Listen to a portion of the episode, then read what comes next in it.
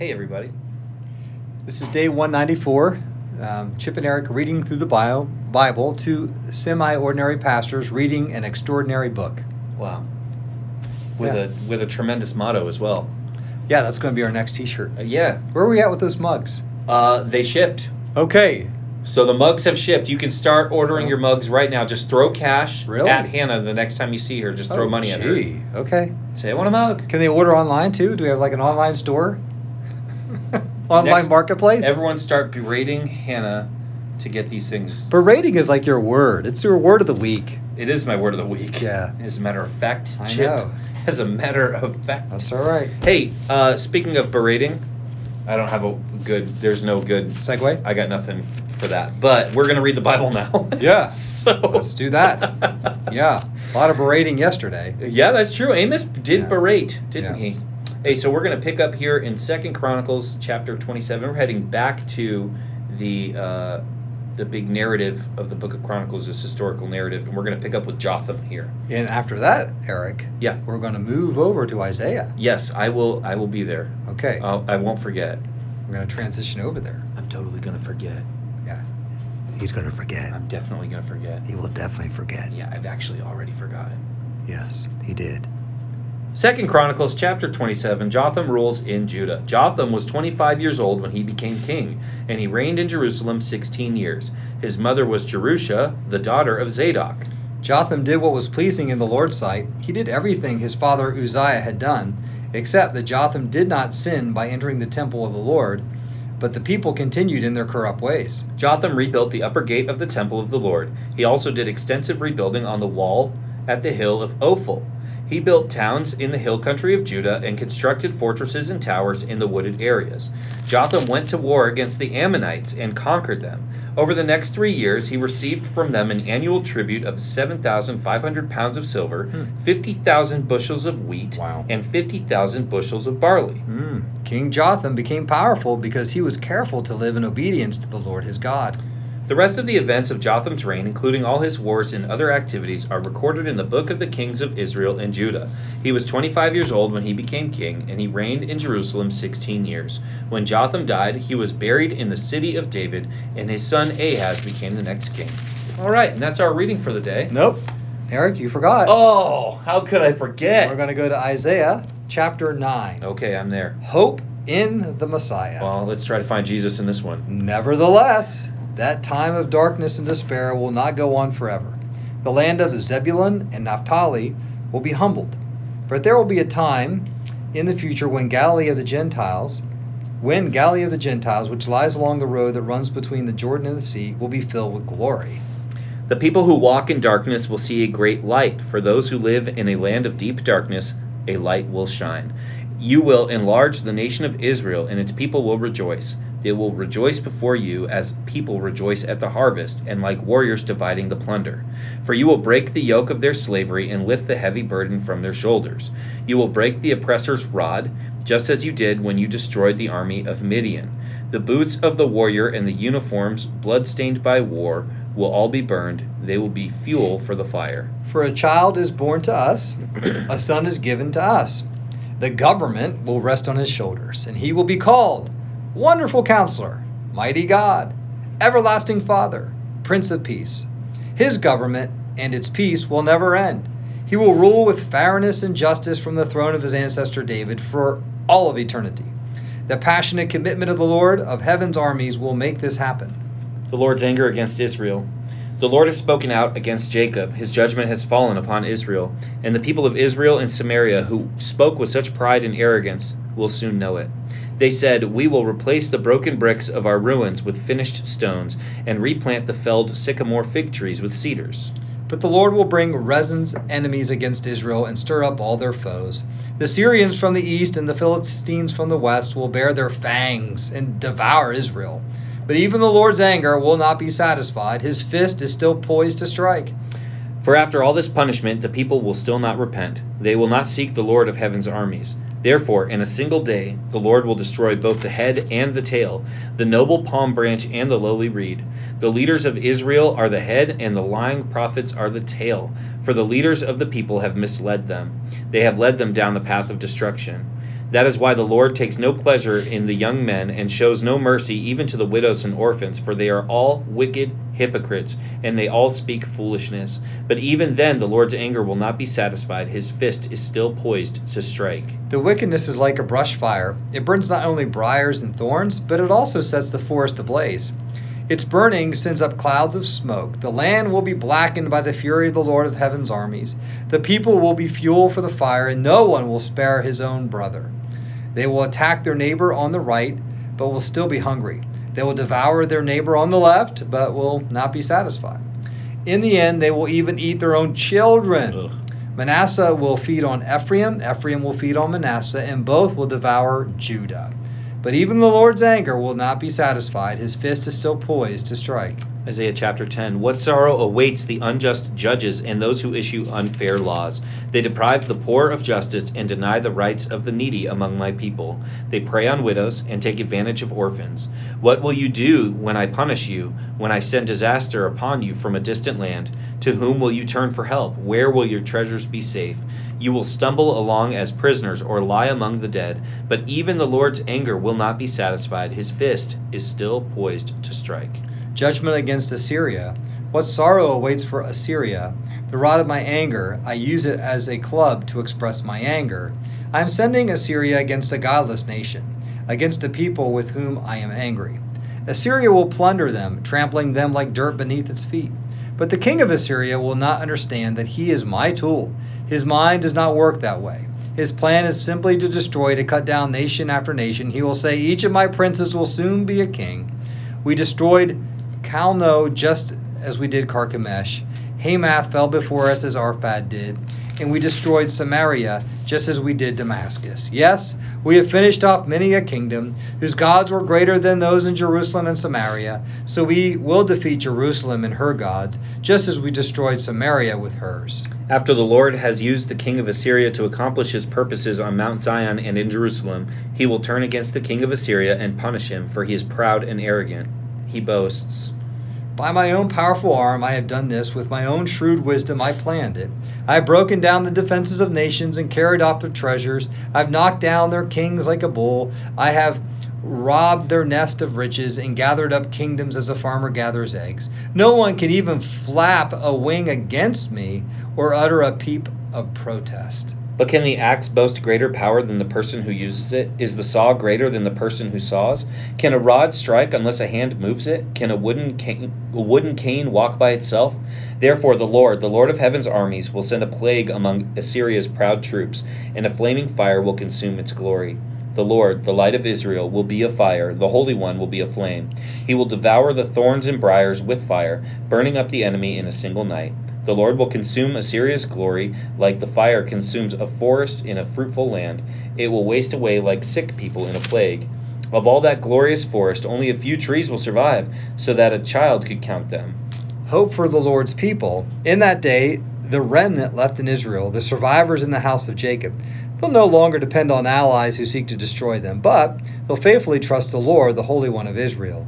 A remnant will return. Yes, the remnant of Jacob will return to the mighty God. But though the people of Israel are as numerous as the sand of the seashore, only a remnant of them will return. The Lord has rightly decided to destroy his people. Yes, the Lord, the Lord of heaven's armies, has already decided to destroy the entire land. So, this is what the Lord, the Lord of heaven's armies, says O my people in Zion, do not be afraid of the Assyrians when they oppress you with rod and club, as the Egyptians did long ago. In a little while my anger against you will end, and then my anger will rise up and destroy them. The Lord of heaven's armies will lash them with a whip, as he did when Gideon triumphed over the Midianites at the rock of Oreb, or when the Lord's staff was raised to drown the Egyptian army in the sea. In that day, the Lord will end the bondage of his people. He'll break the yoke of slavery and lift it from their shoulders. Look, the Assyrians are now at Aiath. They are passing through Migron and are storming, storing their equipment at Michmash. Michmash. They are crossing the pass and are camping at Geba. Fear strikes the town of Ramah. All the people of Gibeah, the hometown of Saul, are running for their lives. Scream in terror, you people of Galim. Shout out a warning in La- Laishah, O poor Anathoth. There go the people of Madmenah, all fleeing. The citizens of Gebim are trying to hide. The enemy stops at Nob for the rest of that day, he shakes his fist at beautiful Mount Zion, the mountain of Jerusalem. But look, the Lord, the Lord of heaven's armies, will chop down the mighty tree of Assyria with great power.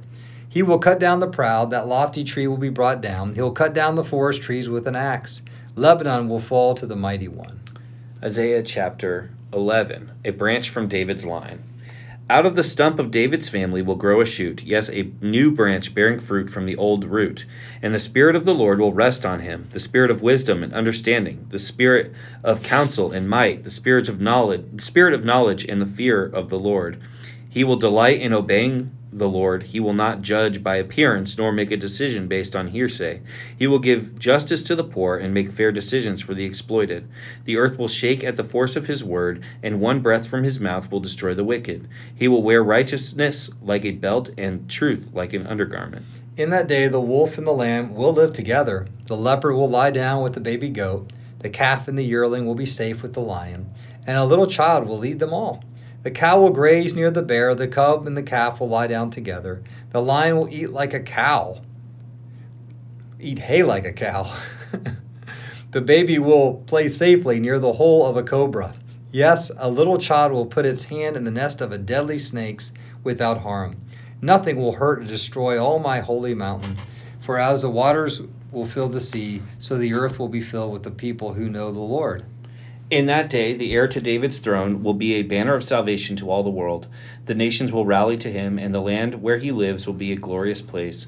In that day, the Lord will reach out his hand a second time to bring back the remnant of his people, those who remain in Assyria, in northern Egypt, in southern Egypt, Ethiopia, and Elam, and in Babylonia, Hamath, and all the distant coastlands.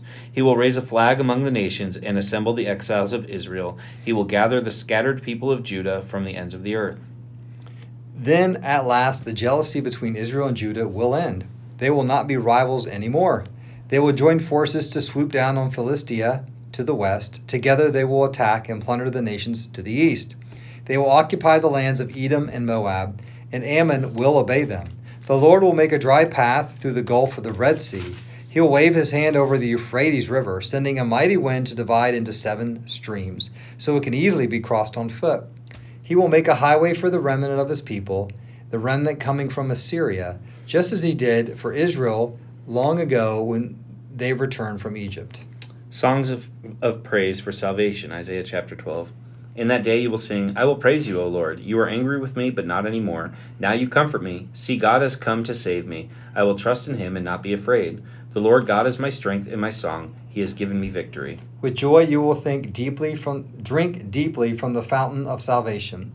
In that wonderful day you'll sing, Thank the Lord, praise his name. Tell the nations what he has done. Let around the world. Let all the people of Jerusalem shout his praise with joy. For great is the Holy One of Israel who lives among you. Okay, well, if it's all the same to you, Chip, that can be the end of our reading today. Yeah. Yeah. Yeah, maybe. yeah, I I apologize, everybody. My these the uh, allergies I- affect my contacts, and it, it just it's blurry. And I'm doing my best. It's kind of like you're blurry So you're apologizing. for having blurry eyes, and I've missed some words. I got to be honest with you. You're still reading better than I do on my best days. I don't think so. So I think that's okay. Yeah, I feel like I'm just uh. Anyway, but here we are. That's your so what for the day. Your so what is to Exertec. In in in these days where the lion is eating hay like a cow, there won't be Yeah. any allergies. So there's your so what for I the almost day. said a lion eating a cow. It was just yeah, it was weird. It's good. Anyway, here we go. It was weird though. It's a weird sentence. The Yeah. lion will eat hay like a cow. That's a yeah, weird sentence. That's a weird sentence. Yeah, it's meant to be. Yeah. Okay. So it's fine.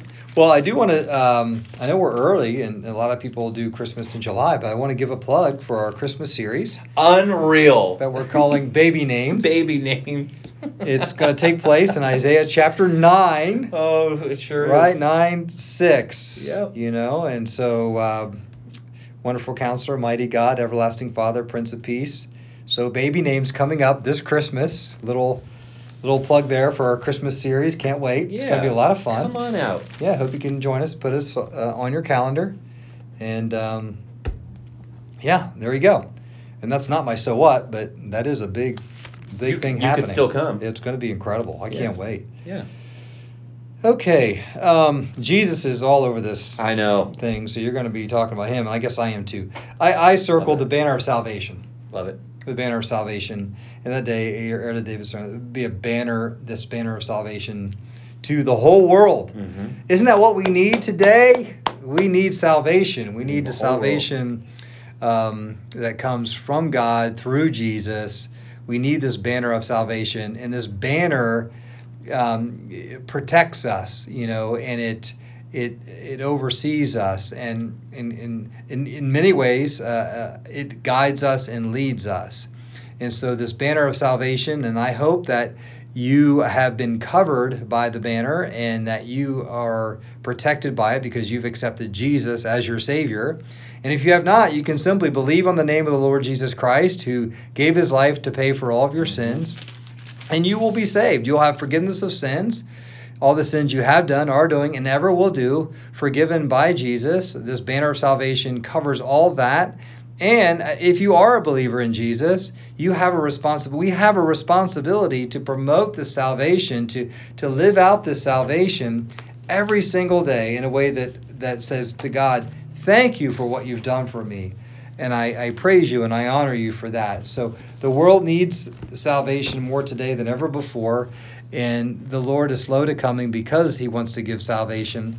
And I think we just we take up that banner and we live it out as believers in Jesus, and we proclaim it um, to anyone and everyone Hmm. that God leads in our path because it is so precious and so exciting. And to me, that is the issue. The issue isn't isn't um, you know behavior modification. Uh, the ultimate issue is salvation, and when you come to Jesus, He'll take care of the behavior thing if you you know make Him Lord and leader of your life. Right. Um, but you know just accept it, go after it, and then share it with so many people. I love it. So good. And then we have Jesus. So where's Jesus, Yeah. man? Uh, so again, the book of Isaiah, you're going to find Jesus all over the place, even things that weren't necessarily meant to uh, be prophecies of Jesus, like like they weren't understood that way until Jesus came. They were always meant to be, but I guess I should say Oh, they right, weren't understood right. that way until Yep. Jesus came. You know, uh, we're going to read a few of those. I actually want to go to uh, only because I'm recently studying. I'm going to do a shameless plug too. You shamelessly plugged our Christmas. It's I'm going to yeah, shamelessly plug doing it together. the series we're in right now, The seven? the seven. Yeah.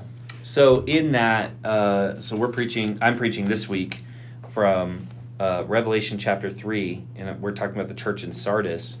And um, write this letter to the angel of the church in Sardis. This is the message from the one who has the sevenfold Spirit of God and the seven stars, and that comes back to Isaiah chapter. 11. Hmm. Now, what we're reading is the New Living Translation. So, this is translated from what we would call the Masoretic text, which is the original Hebrew manuscripts and uh, extant manuscripts, so the second generation. But there's another uh, interpretation of the Old Testament called the Septuagint, and that was the rewriting of the New Testament, uh, tr- uh, translation into Greek. Um, so most of the time, when New Testament authors quote the Old Testament, they're quoting the Greek one because that's the language that was available to them. So, uh, in that part I just read about the sevenfold Spirit of God, very confusing, kind of mysterious stuff, but that's what the book of Revelation does. It's actually talking about the seven ministries of the Holy Spirit as he rests on Jesus. And so we read that in Isaiah 11 Out of the stump of David's family will grow a shoot, yes, a new branch bearing fruit from the old root. And the Spirit of the Lord will rest on him Spirit of wisdom, one, understanding, two, Spirit of counsel, three, and might, four, Spirit of knowledge, five, in the fear of the Lord, six. And then in the Septuagint, the Greek version, that spirit also is what allows him to, as verse 3 says, delight in obeying the Lord. So it's a spirit of joy in obeying the Lord, is what the Septuagint says. So that is the sevenfold spirit that rests upon Jesus, and we can have all of those things accessible to us. Um, we don't have them in the same way Jesus does because Jesus doesn't have the sin nature that we all share, um, kind of weighing him down but that is the Spirit of God there Yeah. in Revelation chapter 3. So I did that specifically for the person who came up to me and said, You went a whole different way than I thought you were going to Yeah. go. I did that just now to throw way. you off a little Yeah. bit. I'm trying to come at you sideways here. So Yep. that's where I see Jesus in the text. That's a good that one. is where you can see Jesus like this Sunday at our church. Come on down. Yeah. First Baptist Church, Newton, Kansas. Can't wait to see you. Yeah, we'll see you there. Yeah. Come up and give us a high five, unsolicited high five. Yeah. Yeah, And and we'll just give you a high five back. that's what we're going to do. Okay. Yeah. Okay. Hey guys, have a great day. Please Good have a great job. day. And we will catch you tomorrow. Bye bye.